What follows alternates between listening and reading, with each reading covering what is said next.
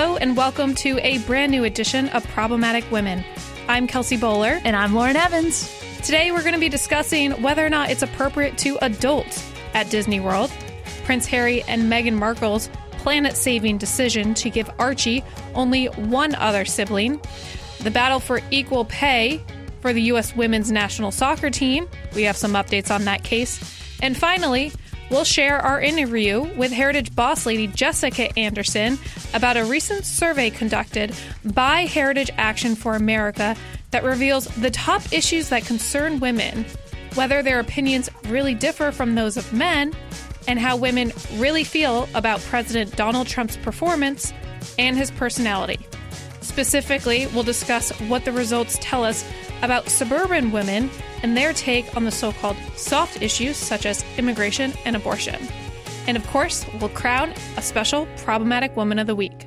Each week on Problematic Women, we sort through the news to find stories that are of particular interest to conservative leaning or problematic women, those whose views and opinions are often excluded by those on the so called feminist left. If you identify as a problematic woman or just someone who supports strong, independent women, please consider supporting us by leaving a review or rating on iTunes and encouraging others to subscribe. Your support really does make a difference. Is it appropriate to adult at Disney? I'm sure we can all remember our first trip to Disney, and myself being a Florida native, we went all the time, the happiest place on earth.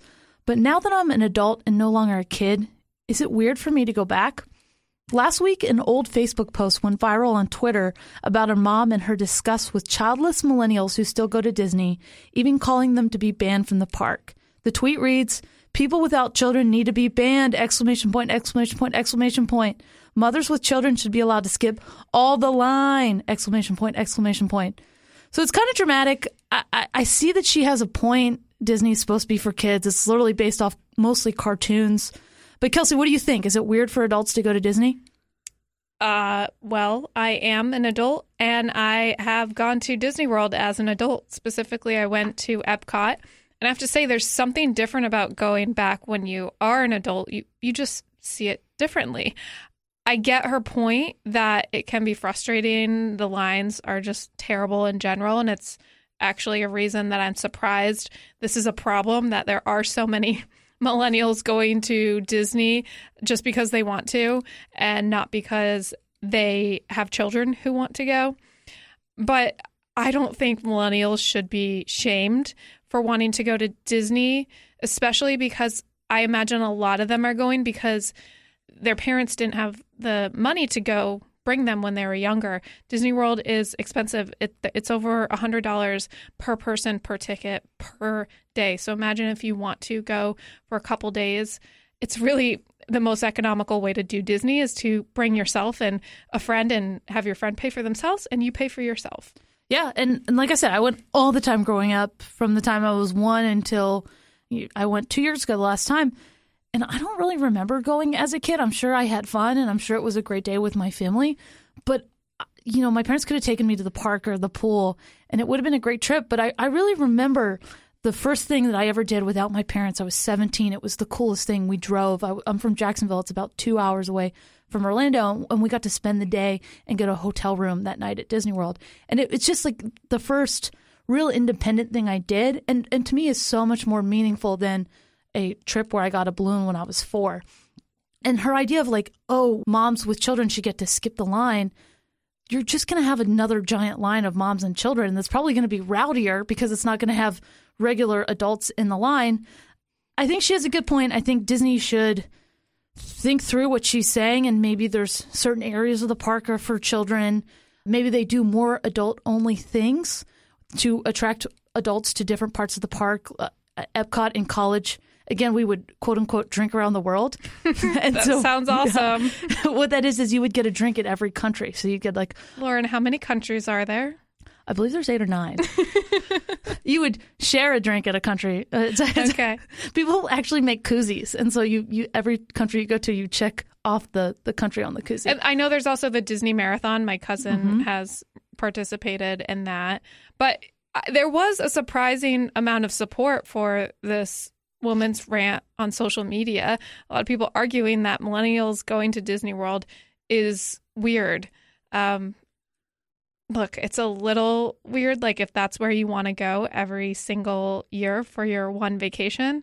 But I have a feeling for most millennials who are going, it's a one time thing. Yeah, I mean, there's there's weird Disney people, but there's weird everything. You know, there's weird comic book people. Um, so yeah, do do what makes you happy. If you are a childless millennial at the park, please be kind to the children. Please be kind to the moms with kids.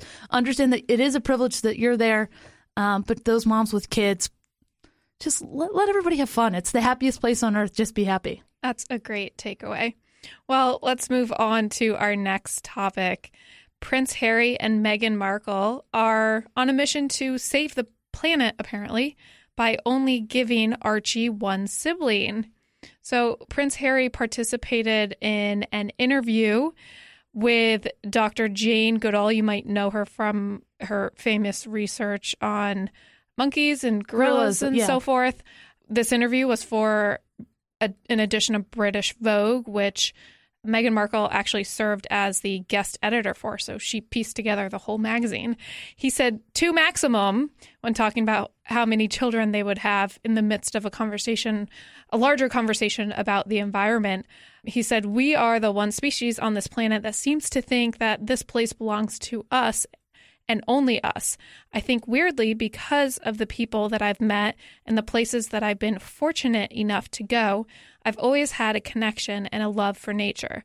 I view it differently now without question. Now, as in now that he's had a child.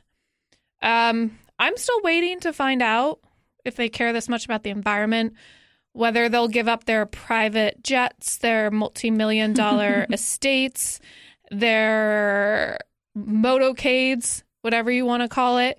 You know, I imagine they have quite a large carbon footprint.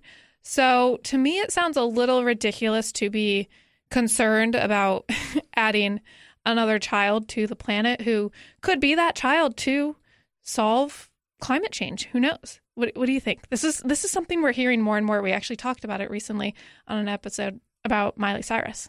So, and his brother William too has three kids. So I don't know if he's throwing a little shade, but yeah, it's just ridiculous. There's other ways that you can reduce your carbon footprint, Kelsey. I think it. You brought up great points about the motorcades that they have and the private jets that they fly on.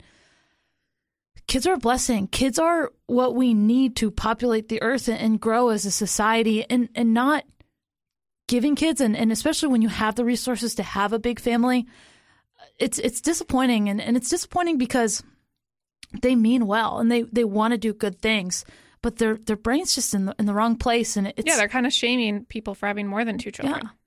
I, loved this tweet from the catholic vote uh, they said another debate question speaking of the 2020 democrat debates another debate question we'd like to hear some studies have concluded that having fewer children is the most effective way to reduce a family's carbon footprint.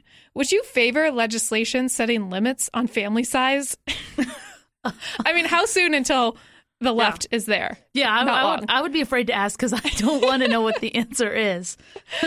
oh my gosh. So, uh, in this September issue of British Vogue, which again Meghan Markle guest edited, she revealed that she's also teaming up with British department stores and a, a brand called Jigsaw to launch her own workwear clothing line where for every item that you purchase, she'll give away one item to charity.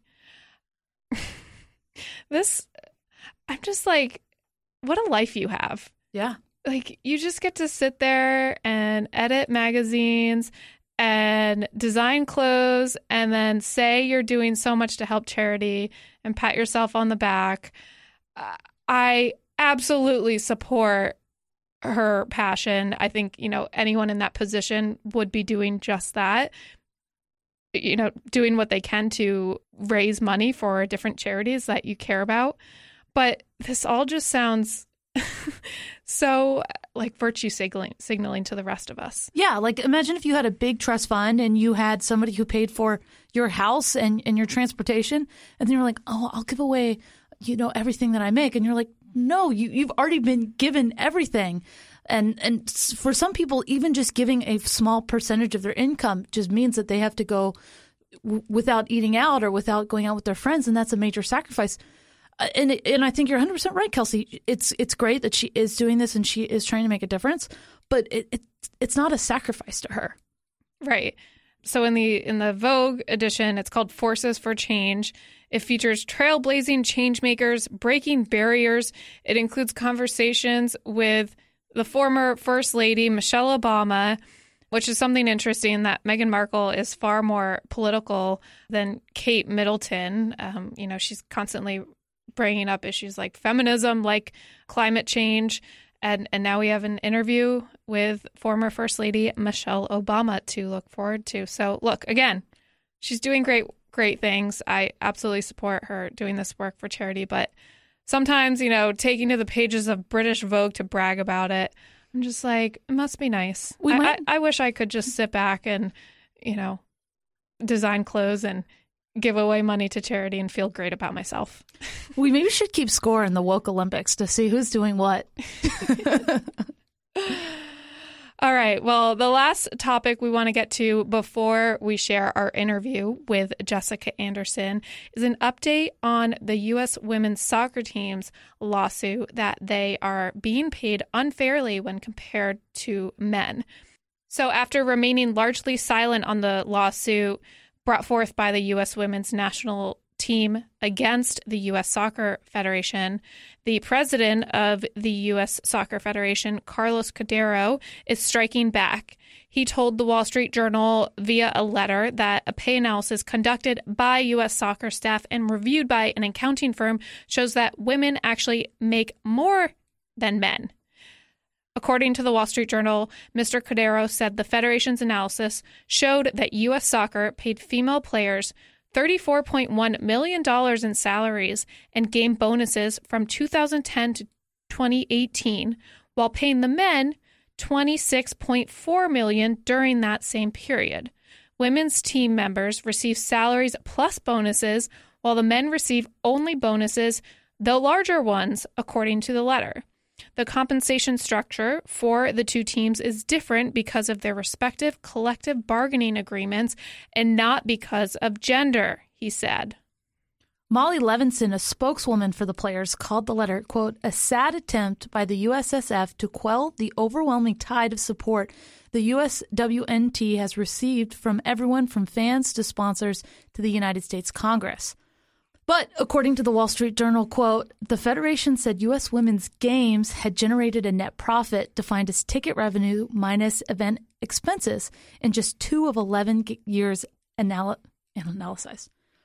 In just two of 11 years analyzed, 2016 and 2017. Across those 11 years, women's games generated a net loss of $27.5 million, Cordeiro's letter said. The letter didn't list men's game net results. A spokesman did say, though, that men's games from 2009 to 2019 produced a net loss of $3.1 million. Ultimately, the best way to close any gaps between the women's and men's games is to do everything we can as a federation and as fans to grow women's soccer here in the United States and globally, Cordeiro wrote. So, the U.S. women's soccer team, according to them, is actually overpaid and loses money for the Federation. This was a pretty big story compared to how much this equal pay lawsuit was dominating the conversation just a couple weeks ago. And yet, Lauren, I don't know if anybody in big media will care about this story or, or even cover it. No, I mean they won't. It's I, I can't believe they're even still going forward with this lawsuit now that the numbers show that that they make a lot of money. And the fact that soccer doesn't make money, both the men's and the women's, still just it, it's crazy to me. Right. I mean, I I'm a perfect example of why I like soccer. I love when the World Cup comes around. I love specifically seeing the women's team win, but do I spend a penny on watching it in those in between years? Absolutely not. All right, we will keep you updated on that lawsuit as the case proceeds. But in the meantime, I want to quickly share one of my favorite podcasts that is produced right here at the Heritage Foundation. It's called Heritage Explains. It comes out weekly, and it really just breaks down all the policy issues we hear being discussed in the news at the 101 level. Hosts Michelle Cordero and Tim Doescher mix in news clips and music to tell a story, but also bring in heritage experts to break down these complex issues. Highly recommend you check it out. They are 10 to 15 minute quick explainer podcasts that bring you up to speed and also are very entertaining. You can, of course, find them on Apple Podcasts, Google Play, Spotify, or wherever you get your podcasts. We even put the full episode on YouTube. Again, just search for Heritage Explains.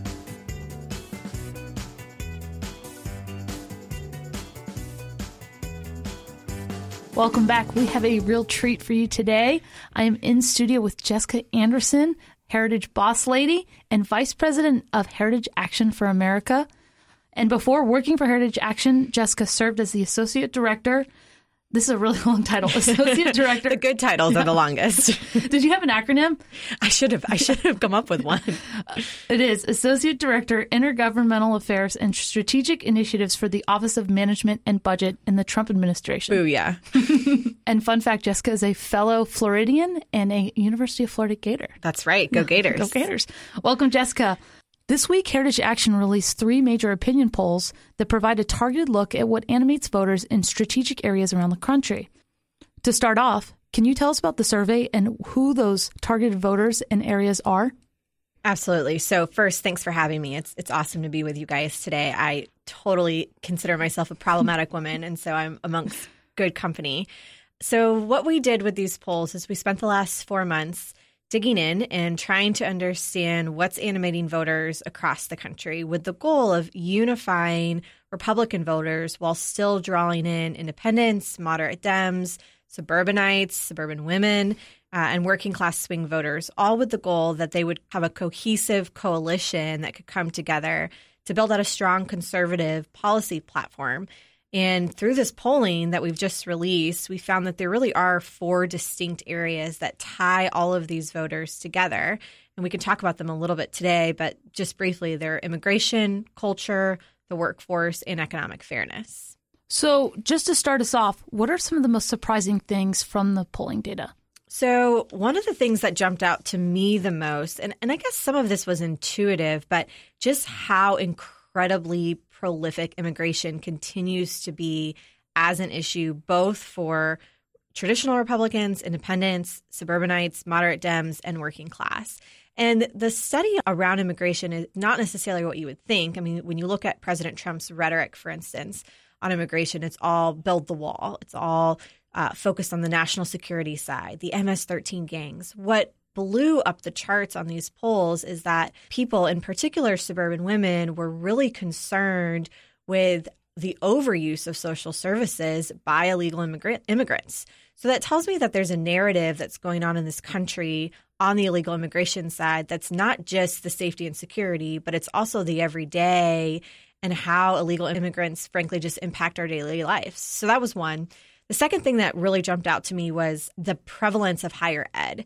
And what I mean by that is higher ed really is kind of a number one enemy right now of folks. You've got the antidotes of the college admissions scandals, you have higher tuition fees, you've got student loans, you've got parents that are freaking out that their kids have good SAT scores so they can get into college.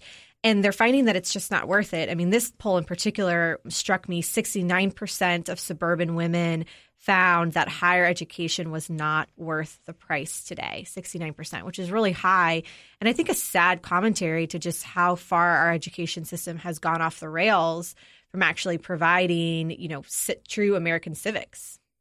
So when you're looking at this poll data is there a big difference between the answers that the women provide and the men provide um, yes and no. It depends on what the issue is surprisingly men and women don't have that big of differences but the reality is is that men care about different issues more than women care about other issues so when women are looking particularly at the open set of policy issues that they can respond to, they really zoom in and resonate with qual- what I would call quality of life issues. So these include things like healthcare, education, security, work life balance, paid family leave fits in there, and then how they think about abortion and social issues, specifically on the transgender stuff.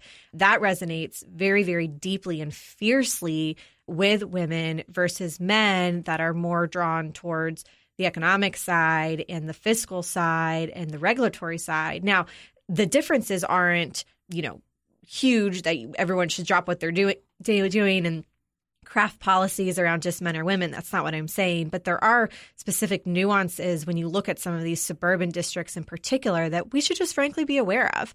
And at the end of the day, you know, we've always said that all issues are women's issues. And I think that's really true in this case as well. So there's this really interesting article that came out today in AP titled Suburban Women Recoil as Trump Dives into Racial Politics. And in this article, they talked about a woman named Carol Evans, no relation to me, that despite thinking President Trump has done some good things for our country, she says that she doesn't support him. Um, and basically, what this article says is that it doesn't really matter what Trump does and what he stands for. Women will just dislike him for his language and the way that he speaks. Did you find this in the poll? We actually did. It's really interesting because there's this unique dichotomy that's happening between Trump the person and then Trump the policy leader. And what I think this AP article is trying to get at is if you just focus on Trump the person, the bottom falls out and it falls out in particular among women. But that's not something that's not, we're not able to overcome. And that's where I think the AP article just totally missed out on a, a really critical part of going into 2020, which is that so many candidates are going to try to say, look, I want to run on the policy. I want to run on the policies that the Trump administration has promoted, um, has achieved, has accomplished, um, maybe things that are even in working draft phases. But the point is, is that there are enough policies from the Trump administration and on the Trump campaign side to get people excited about it. And that's where I think there's there's a real opportunity to make this not about his personality, but instead to make it about his policies. But you're right. I mean, women have a much more pessimistic view of Trump's economy than men do. And this pessimistic view can be taken at face value as an opinion of the of the economy, or it's an indicator, like this article is suggesting, of Trump's unpopularity among Democrat and Independent uh, battleground district women. Both of those things are mixing together in a blender to influence the response, but it's not it's not overcomable. Is that a word? we'll, we'll go with it. It's not something we can't overcome because policy can run a campaign and policy can animate voters. And our survey proves that, that there is a path forward on policy specifically around those four areas. And so, looking into some of these, quote, softer issues, these moral issues, where do women stand on abortion or the transgender issue? So the transgender issue really popped out on this survey, in particular when we looked at swing states and swing districts. The second and third surveys looked at five uh, state uh, districts or swing states and then 15 battleground districts. And when we were looking at that, what we found was that 51% of suburban women do not think biological males should be permitted to play in high school sports. So you've got an over 50% contingency. And then when you add in men and then you add in traditional Republicans, that number is closer to 80%. And so, you know, when we look at the cultural issues, there is something to that's something to look at there because women are on the front lines of the culture fight. They're maybe they're home with their kids, they're reading um, their kids' textbooks, they're going to their PTA and school meetings. They're seeing firsthand how the left's extremism around culture is playing out within schools and in particular now on the sports field. And so when you look at those social issues, you see that women are animated by this. They do care. And I think that's something going back to your previous question, if the Trump administration were to take this on, he'd have a real opportunity to entice those voters that might have been turned off on some of his personality politics and really look at the policy on how he's championing the woman, he's championing the traditional family, and that's something to be celebrated. And so, how do we we combat that narrative? You think about the first women's march, the largest one, happened just a few days after Trump's inauguration. It seems like the women's movement in society is synonymous with being anti-Trump. How do we reach those women and show them that conservative policies are really what's best? Well, I think we have to reach them with the policies that we know that they care about. So when you look at this survey, we know that suburban women care the most about immigration. We asked an open ended question of what do you care the most about? Fill in the blank. 21% was that immigration, 15% was the second one, with only for Donald Trump. and then he's not even in a policy issue. So that just tells you how, how much he resonates. But we know that they care about immigration. We know that they care about education. We know that they care about moral issues. Um, and if you can create campaigns and policy platforms around the bedrock of those quality of life issues, I would put healthcare in there as well, then we're actually starting to talk to suburban women in a way that they care about you know, we ran we ran ads on the tax cuts, the tax TCJA Tax Cuts and Jobs Act from two years ago at Heritage Action, and that was an incredible bill, a lot for us to be incredibly proud of. Every single working family saved money.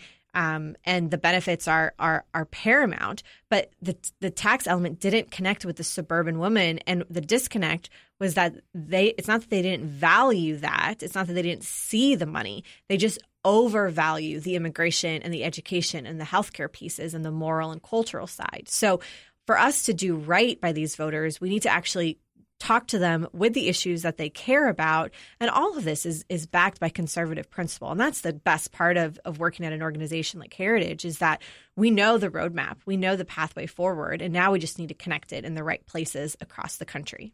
So you've been talking a lot about suburban women. Can you first talk about why you targeted suburban women and why their voice is important? And then also how do women vary in their opinions between suburban, urban, and rural? So women outnumber and outvote men across the country. They did this in 2016 uh, when many of them um, came on board for Trump. They did this in 18 when many of them uh, did not support Republican House seats because of the uh, coattails of the president. They actually took a, a negative vote uh, for the reason of kind of chastising him. And we anticipate that this group of voters, particularly suburban women, will greatly influence 2020. The survey itself, though, was a holistic view. So not only did we look at suburban women, we looked at suburban men, we looked at working class, we looked at independents, we looked at moderate Dems, and frankly, at urban voters. And I think there's a really interesting meme that's out there right now, which I think is patently false. But a lot of people are saying, okay, the Republican Party is now moving in to being the party of the working class and the suburban voter, well, let's just swap that with Democrats who are now becoming the party of the urban voter. To that, I would say that that's, that's a fallacy. That's a false choice. Conservative principles apply to everyone, regardless of where you live whether you're in an urban city like Detroit and you look at our housing, conservative housing policies, or you're in a, a suburban area like Fairfax County or or Mecklenburg County. I mean, th- these are counties that really truly care about the same issues, and so it's important not to in polling not to slice and dice everyone too much, where then you just lose the macro picture, which is that all Americans want a better life. They want freedom, they want opportunity, they want the chance to flourish, and they can do that with conservative policies. And so, looking backwards a little bit, why is it important that we study the way women vote and study what really motivates them? And, and how did they shape the 2016 and 2018 elections? So, in 16, suburban women really showed up um, for Trump. And it was interesting because I think uh, they showed up not just for him, but they showed up against Hillary. And that's an important differentiating faction because they were casting a no vote against Hillary Clinton, and that was significant. So they may have had the same attitudes towards President Trump, the person, then, but it was a clear difference between who they were voting for on the top of the ticket. In 18, like I said, president wasn't at the top of the ticket. That was a down ballot midterm race. And so you were looking at Senate and House seats, a couple governor seats, governor's races. And so in that case, you saw women stay home, that they just flat out stayed home um, or they switched parties. And so that's where I think we've got our work cut out for us to make this election in 2020 about the policies and about how conservative principles can override any feelings about over the personalities of one individual or another. So it's an important it's an important group. It's one not to take for granted, um, but it's not one that's lost, and it's certainly not one that we should just forget about. Are women more likely to be swing voters since they do change women are a big chunk of the swing voter group for sure. And just because women outnumber and outvote men in general, that's what you're going to find. And they're also less inclined to vote, you know, just because of what they're if they have an R or D next to their name. I mean, there's there's a huge study that shows that they can swing back and forth and part of that is just the makeup of how a woman thinks versus how a man might think. So how can we use this knowledge in our day to day when we're talking to our friends to really be reaching them? So I think first and foremost is just reminding folks that personality of whomever doesn't need to overtake the policy. And it's challenging, right? And I get that. But at the end of the day, what we care about is, and what I think our friends and family cares about is advancing conservative policy and, and advancing these principles that we know will work. And frankly, that we know are needed today, not just on these policy fights based on the issues that we've described today, but on the larger macro of going against the extremism of the liberal left that we see right now and their, you know, swan dive into the extremism of socialism. So, if you're talking to a friend or a family member, do you want America to become a socialist country? Chances are people are going to say no. And in that case, then you have a chance to unpack these issues and say, well, we too are fighting against socialism. Liberals right now, in every single one of these policy issues, are advancing a socialist agenda, whether it's free healthcare for all, healthcare for illegal immigrants, free college tuition, forgiving everyone's student loans, whatever it is. I mean, it's trillions and trillions of dollars that just adds up. And that is not the path that America should take. And everyday average Americans understand that. So, on college campuses and with young people, I feel like they almost have to come out as conservatives and it's like a secret you have to hold. Are you saying that there's kind of a light at the end of the tunnel that even though you might feel alone, a lot of your friends probably aren't as extreme as you think they might be? Well, it depends on where you're coming from, right? so, so it depends where you're coming from. I will say that one of the great things about Heritage Action is that we have an activist footprint in every single congressional district across the country. That includes Nancy Pelosi's district just as much as it includes Mark Meadows. And so, you know, we think that conservatives may make up a silent majority in some places of the country, and that doesn't have to be like that. If you speak up, you can find another, you can find another, you can find another, and great groups like Heritage Action can help you to do that, especially when you're coming off of the college campus, you're getting involved in the workforce, you're being told all these lies from you know everything from sex in the city to glamour magazine to rediscovering friends from the 90s which is hilarious. I grew up with that show and 20 year olds are asking me if they've ever heard of it. I'm like what? So you know as you rediscover friends and you're kind of told this lifestyle is okay the reality is is that there are there are conservative women everywhere and they're looking for a friend and they're looking for someone to join forces with and to you know have a life that promotes freedom and opportunity, but opportunity for all. So before I let you go, we ask every one of our guests do you consider yourself a feminist? And why or why not?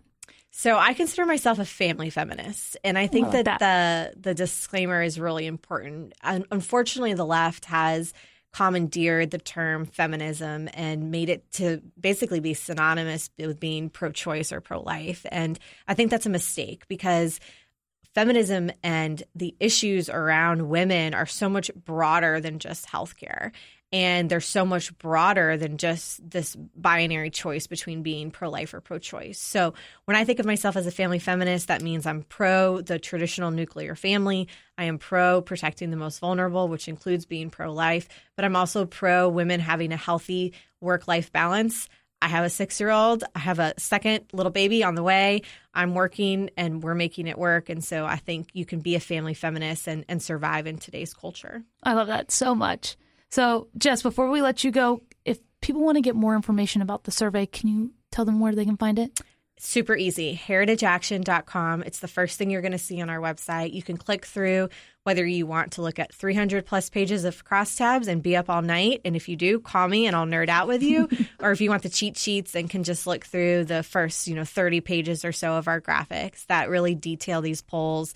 And hopefully it'll be helpful to everyone as we grapple with these important issues heading into 2020 awesome well thank you so much for joining us thank you so much for having me Welcome back. We are about to crown our Problematic Woman of the Week. But before we do, I wanted to let you know about another podcast that we do here at the Daily Signal called the Daily Signal Podcast. It is Monday through Friday. And if you're one of those people who are just overwhelmed by the news cycle, it changes pretty much every minute. This is such a great podcast for you. It's it's 20 to 25 minutes and they really get into the issues that are important for conservatives and people who really think independently. And hosts Kate and Daniel they break down topics, but then they also have these really great interviews with heritage scholars and just really important people to discuss what's going on today. If you're interested, go ahead and check it out on Apple Podcasts, Spotify, SoundCloud, or wherever you get your podcasts. And now over to you, Kels. Yes, it is that time to crown our problematic woman of the week. So, this story is a little complicated, a little strange, but I felt the desire to share it with you because often on this podcast we are talking about feminism and so called women's inequality here in the United States. And I think so often women lose perspective of the privilege and the equality that we have here. So, according to CBS, the estranged wife of Dubai's ruler applied for protective orders in a British court Tuesday using laws that are intended to safeguard victims of forced marriages and domestic abuse. Princess Haya, who's 45, asked for a forced marriage protection order and a non molestation order during a British High Court hearing that centered on the welfare of her two children with the Dubai ruler. The forced marriage protection order applied to the children, while the non molestation order is for herself. The latter, according to CBS, is a protective order available to people in Britain who have been victims of domestic violence. She asks for custody of the children during the preliminary hearing. The names and ages of the children are not allowed to be published under British law, so we don't know the full details of what exactly is going on here. But this was a really interesting story to dig into because just a couple months ago, international media was reporting on one of their daughters who tried to flee Dubai after a appearing in a 40 minute video saying she had been imprisoned. Here's a quick clip from that video. I'm making this video because it could be the last video I make. Yeah. And if you are watching this video, it's not such a good thing. Either I'm dead or I'm in a very, very, very bad situation. So I watched more of this video. It's pretty frightening. And again, we don't know the details of this case, what exactly is going on and who it involves. There's just a lot of speculation that one of the daughters is being imprisoned and, and abused in the process.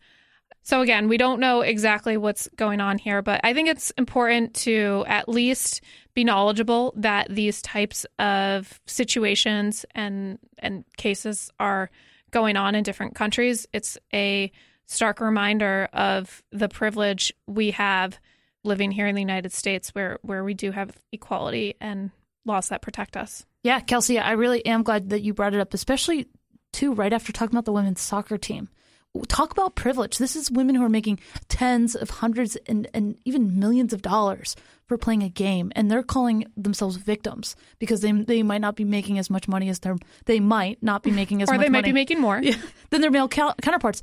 And there are women across the world who are being forced into marriages, being raped in these marriages, and, and then they have to worry about their children, and they're the real victims. And, and yeah, women do have problems in American society, and we do, do need to look, look out for them, but we're so quick to slip into this victim mentality. And it, it's just really great to, to be able to put that in perspective for women like this. And, and that, that clip was just so heartbreaking. Yeah, it sounds like the Princess Haya, the mother, is having to go to pretty extreme measures to try to, you know, I, I don't know if it's rescue her daughters, uh, get them out of the country, but something scary is going on there. And that's another story we'll try to keep you updated on. Yeah. Well, thank you, Kelsey, for bringing that up. And with that, that's going to be it for this week's episode of Problematic Women. Join us next Thursday morning for a brand new edition. And in the meantime, please subscribe and share. Conservatives really do need your support in the podcast world, and we would really greatly appreciate a five star rating or review on Apple iTunes, Spotify, SoundCloud, anywhere. Just say nice things about us. Because we're so great. Have a great week, guys. This podcast is a product of the Daily Signal, produced by Kelsey Bolar and Lauren Evans, associate producer Samantha Rank. Special thanks to our editor in chief, Katrina Trinko. We produce Problematic Women in remembrance of our dear friend and former co host, Bre Payton.